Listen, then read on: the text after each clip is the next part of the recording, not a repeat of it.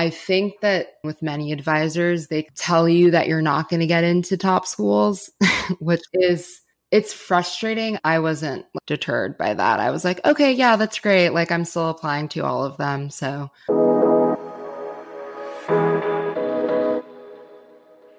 Welcome to the Early Career Moves podcast, the show that highlights remarkable young professionals of color killing it on their career journeys. I'm your host, Priscilla Esquivel Weninger, proud Texas Latina, daughter of immigrants, and lover of breakfast tacos. Meet me for a coffee chat every Friday as we dive into a special guest story and hear all about their challenges, milestones, and lessons learned. If you're a young professional of color and you're feeling lost in your career or just need a dose of inspiration, you're in the right place. Let's get started. Hey, on this episode, you get to hear from Annick Jordan, who graduated from Stanford Law in 2017 and now works as a public defender in New Orleans, Louisiana. She talks about deciding to take her time before going to law school, what it was like to paralegal at a big law firm and then Spotify, overcoming the LSAT, believing in herself, and then making it at Stanford Law as one of the few black women in her class. Annick and I went to college together, and I just couldn't be more excited to have you on the show. So, welcome, Annick. Thank you. I'm so excited to be here. Great. So, I would love to hear a little bit about your personal background. Yeah, so I was born and raised in Los Angeles. My mom never went to college. She grew up in North Dakota and then moved to Los Angeles. And my dad grew up in the segregated South and went to HBCUs. I left when I was 18 to go to college at Wellesley, and I have not lived in Los Angeles since then. I've just been moving around, but I still definitely call Los Angeles home and think I might move back there someday. Got it. So I know that you were a peace and justice studies major in college and you focused on Latin America. You know, you traveled to Latin America a few times. I'm curious if you knew this whole time in college that you would be applying to law school. I had always planned to go straight through from Wellesley to law school and then discovered that that was going to be really challenging just given studying for the LSAT and getting a score that I wanted to get to get into the law schools I wanted to get into. So I decided that it was not the best idea or plan to go straight through to law school, which my mom was not happy about. I think a lot of parents who aren't doing what you're doing and didn't have the experience of going to college don't understand how challenging it is to just like stick to your planned path. And so I think she was just worried I was never going to go to law school. Totally. I think that's a really hard conversation to have sometimes with our parents when our plans change and explaining that. Um, but yeah, so I'm curious when it came time to apply to jobs and it came time to graduation, how did you approach that job searching process? So I started looking, I applied to a lot of think tank jobs and nonprofit jobs in DC and New York. And then it was a spring. I hadn't gotten a job yet. And a Wellesley classmate of mine who had graduated the year before, I talked to, and she was a paralegal at a large corporate firm in New York. And she was like, why don't you do this? I can send your resume and you might like working in big law. And I, I knew then that I probably did not want to work at a large corporate law firm after law school, but it did seem like an interesting first job and a way for me to rule that out before wasting time during a summer in law school or after law school to figure that out. And it also paid well, which was also another consideration. After college, I wasn't getting any help financially and it, it excited me to move to New York and not be struggling or worrying about money. So that was a really incredible and eye opening experience.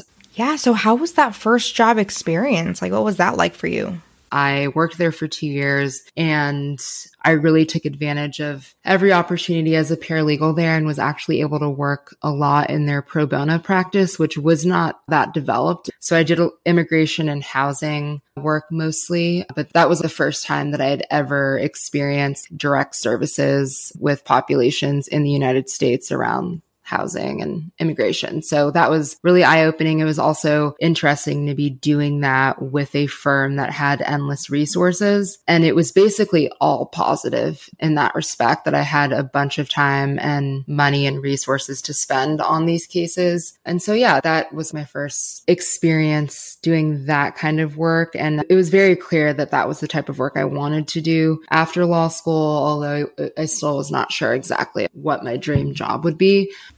So, during this time as a paralegal, how were you thinking around your graduate school application plans? When I started working as a paralegal at the law firm, I told myself, okay, I'm going to do this for two years and then go to law school. Um, and I again changed my timeline. My mom passed away six months after I graduated from college, and it was just a lot more challenging to stay on track and take the LSAT, get a score that I wanted. I actually completely bombed it the first time I took it. So that was upsetting. And I, and I was, I was just kind of like, oh my God, I just can't do this right now. I just can't go to law school right now, which it took me a while to get over that rigid timeline. I was like, I have to do it. I have to prove to everyone that I'm fine and I can do what I said I was going to do. And then I realized it really didn't matter. I totally agree that we have these very rigid timelines for ourselves sometimes. And we really think that we have to do step A and then step B and step C. And really, our journeys can look a lot of different ways. That's really cool that you were able to adjust, even though if in the moment it didn't feel that great. So, I would love to hear about what happened after you decided to leave the law firm. What, what did you do next? An, an attorney that I worked for at the law firm had left to start the litigation practice at Spotify in the New York office, which was uh, still a very small office. And they were looking for an experienced paralegal. So that's how I got my next job working in the legal department at Spotify, which was also very interesting and an incredible experience that I'm so happy that I had. That sounds like such a cool opportunity to get to work uh, at Spotify, especially when they were early on and growing. So, what kind of opportunities did you have at Spotify? Given the fact that it was such a small company at the time, especially in the New York office, most of their lawyers worked in Sweden and in the UK. I was the only non lawyer in the legal department in New York. I spent the bulk of my time working with the attorney who worked in the marketing and ad sales, editing contracts between other co- companies. And I had no experience whatsoever editing contracts. And she spent the time teaching me how to do that, which I found really interesting. So I would often take the first stab at editing contracts with other major companies before she would take the final look at it. What I spent most of my time doing was working on new market launches. While I was there, Spotify launched in over 50 countries. And so there's a lot of legal implications of launching in a new country. And so I mostly worked on those projects specifically with the attorneys in Sweden. So I got to travel a lot to the UK and Sweden and India because we were launching in India. And I, I really felt like I was treated like another lawyer, which was really amazing. And I think is a huge benefit of working at a smaller company or a company that's just starting to build itself, the legal department, because you are just given um, incredible opportunities that you don't get at a large firm. How was your experience as a paralegal at the big law firm? Like, what was that like before you joined Spotify? I worked at Cravath, Swaine and Moore, which is known as being like one of the, the most elite law firms in New York City and represents most of the big banks and corporations. And being a paralegal there was not glamorous. You basically spend all of your time researching, creating binders of materials for associates and partners to review. Basically, you're there to make the lives of associates and partners easier to actually write important legal documents and present things in court or to clients. And so I spent hours every day at a coffee machine. You're often cite checking and making sure that specific documents that were cited in, in legal briefs were the correct document. It was very boring work. And then there were times where you're running around, like rushing to do things and working really late. It's so cool that you were able to get these two very different experiences before you went to law school. One of them was very conservative and there was a lot of hierarchy. And then you were able to go to a place that was way more casual. Yeah, so casual. I think they were two different extremes, honestly. I had to wear a full suit to the law firm, which is pretty rare these days. I think a lot of corporate firms, it's business casual. So this was business formal. Everyone, including paralegals, wore full suits. Um, and it was very hierarchical, as you said, which was something that you could feel on a daily basis, just the way you interacted with associates and partners. And then Spotify, it was an amazing place to work after working at, at the law firm. But I did discover like, oh, I wouldn't really want to be a lawyer in a place like Spotify where it is hard to concentrate. There's so much going on. We would have artists performing on the Spotify stage when I'm trying to have a conference call, for example, and all the conference rooms are booked. It did give me a lot of flexibility so I could work from home if I wanted to. No one was really looking over my shoulder. And I did realize that I do like having a lot more freedom in my work, which is a huge thing in my current job. It was really helpful to get both of those experiences and, and it really helped me figure out the type of work environment I wanted before going to law school, which was helpful and saved me a lot of time. So, backing up a little here, I know during this time you were applying to law school. What was the whole LSAT and applying to law school process like for you? Yeah, it felt like it was never ending for me personally. I think that some people do it really quickly. And because I was thinking about it for so many years, like I went into college knowing that I wanted to go to law school. And then I think I signed up for the LSAT the first time my junior year of college because I was taking an LSAT prep course at Harvard and they're like, oh yeah, you should sign up for this because it's good to just have a goal, even if you're not prepared. And then I was totally not prepared to take that class and no one told me to withdraw from it. So then I just had like a no show on my record. And then I was freaking out about that. And then I realized I didn't have enough time to study for the LSAT while I was in college. And so I basically studied for the LSAT for like four years and not some periods were more intense than others, but it was something that was on my mind for four years, which was a lot. And I don't really recommend, not that it was like bad. It was just stressful to be thinking about it all the time. I, I just really think that you have to give yourself a break and not hold yourself to these rigid deadlines and timelines and really do what is best for you. And I wish that I would have done that. So I took it again. I did a lot better. And it ended up not mattering that I bombed it the first time because you can actually explain in your applications, like if there's a LSAT score or something in your application that seems off that you want to explain. And now a quick message from our sponsor. Hey, Early Career Moves listener. Are you applying to grad school but feel like a wildcard applicant? Maybe you're concerned about how one bad semester in college will affect your applications. Or maybe you're a passionate but imperfect candidate for dream schools like Harvard Kennedy School or Harvard Business School. Well, I'm just like you. I'm Kanisha Grayson, founder of The Art of Applying and a first generation professional. That means that I was the first in my family to get a graduate degree. After graduating from Pomona College with a degree in Black Studies, I went on to earn my Master's of Business Administration and Master's of Public Administration from Harvard Business School and Harvard Kennedy School. I've spent the past 10 years running my company and helping thousands of people just like you get into their dream schools with scholarships and fellowships that pay for it. In fact, my team and I have helped our clients earn more than $20 million in merit scholarships and fellowships since I founded the company from my Harvard apartment. Wherever you are in your application process, I invite you to explore working with our team by coming to theartofapplying.com slash ECM and signing up for a quick call. And if you mention the Early Career Moves podcast, you get $100 off enrolling in our hourly coaching or application accelerator program. If you're dreaming of going to a top school without paying top dollar, come and speak to us today.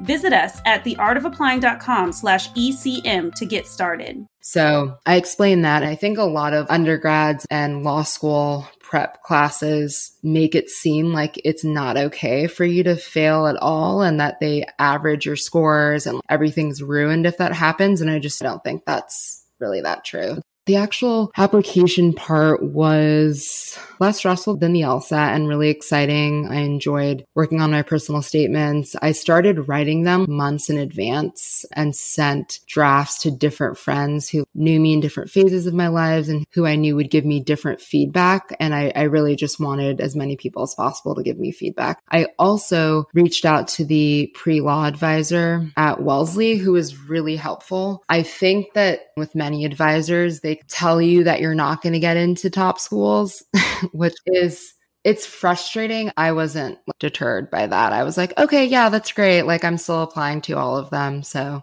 but I think it does affect a lot of people and it makes them think that they can't even apply to schools. And I applied to over 10 schools, which is really expensive. The whole process of applying to law school is just so incredibly expensive. It's really problematic. You get a lot of fee waivers based on your LSAT score, which is really great. But obviously all of the top schools are not going to give you fee waivers. So I just spent hundreds and hundreds of dollars on applications. But for me, it was really important to apply to every school that I wanted to apply to because it is such a crapshoot and you never know what schools you're going to get into just based on conversations I had with people applying to law school. So I really wanted to apply to every school that I was excited about. But I was really terrified that I wasn't going to get into any law school when I applied. And I had all these backup plans in my mind just to make me less stressed about if I didn't get into law school, which obviously everything worked out, but it was stressful stressful.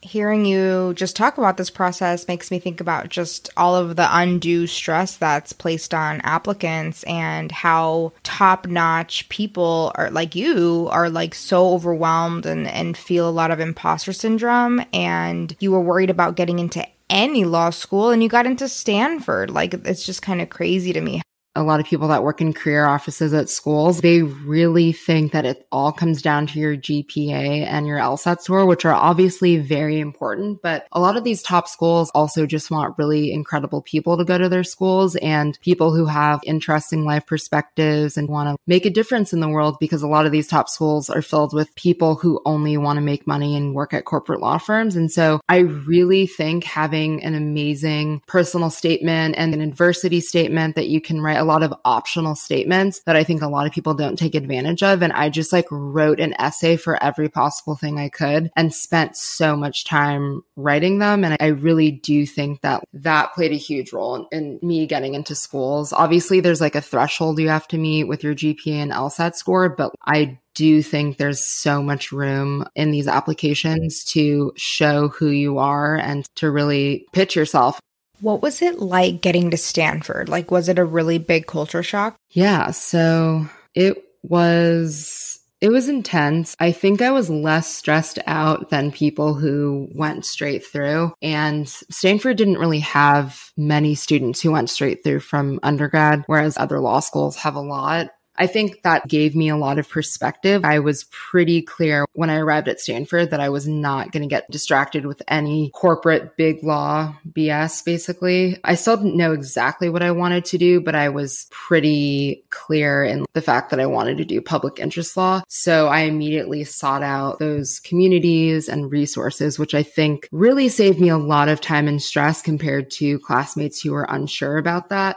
I will say that I I was overwhelmed by just the whiteness and the amount of privilege and entitlement. I mostly was surrounded by white men who I found incredibly irritating. And I will say it was the first time that I ever felt a sense of imposter syndrome. I mean, the first law school class, the professor made a speech at the beginning of class about how we were all the smartest students in our undergrad, but that we wouldn't all be the smartest at this law school, basically to scare us. And that is what they do in your first year in law school. And I think it's a lot worse at other schools. I did feel like, oh shit, like, I don't know, should I not be here? Like that definitely went through my mind. And I was more timid to speak up in class and definitely went through an initial period of feeling uncomfortable, which is what the first year of law school is really designed to do to like break you down and make you think in a certain way. And looking back and now that I talk to class classmates of mine, they all felt that way. But I do think that experience was heightened by the fact that I was like one of 17 black students in my first year in, in my entire class at Stanford and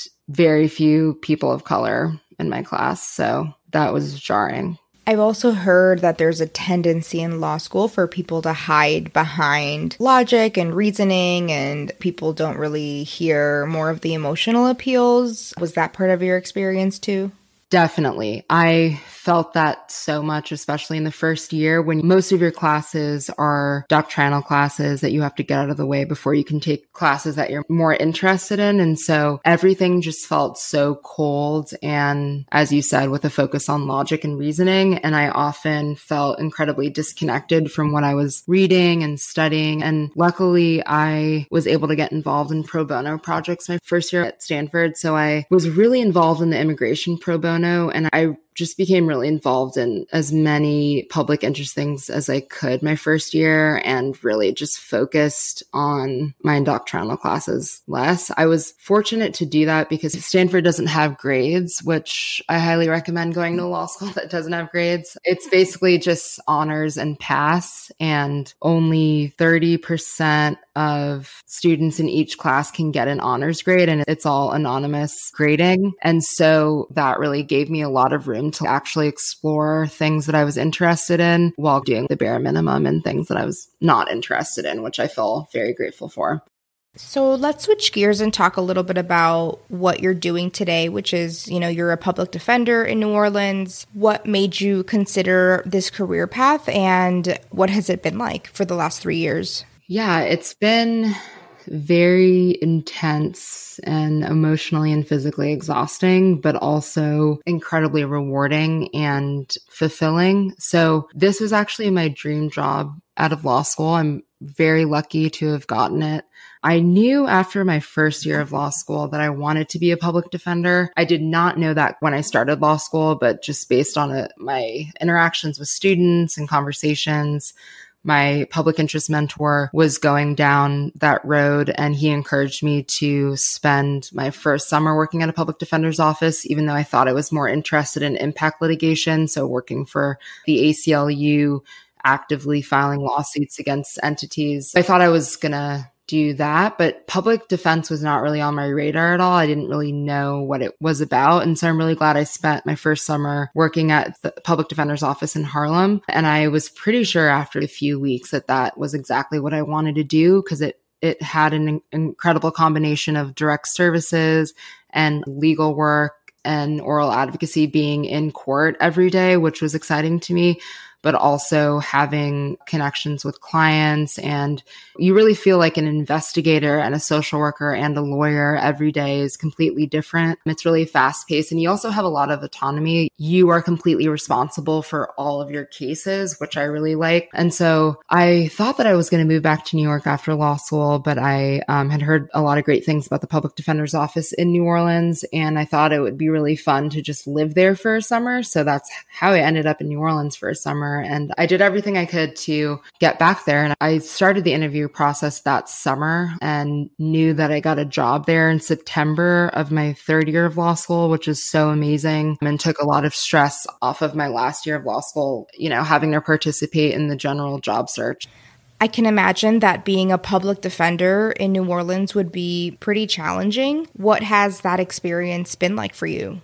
It's a lot. New Orleans, Louisiana is the mass incarceration capital of the world and has the highest rate of wrongful convictions in the country, which is a huge reason why I wanted to do this work in New Orleans, where it just seems like one of the most unjust places in the country. And I knew that I wanted to do something with criminal justice reform going into law school. And I thought that I could make more of a difference doing like larger strategic litigation. But I quickly learned that there was so much work to be done on the ground level representing individual people I strongly believe that being a public defender on the ground gives me a better perspective on what needs to change and the best way to do that. I just love that I interact with clients on a daily basis, that I'm in court every single day making arguments for those people. I mean, the challenging thing about the job is often it feels like everything that you do makes no difference in the outcome for your clients, which is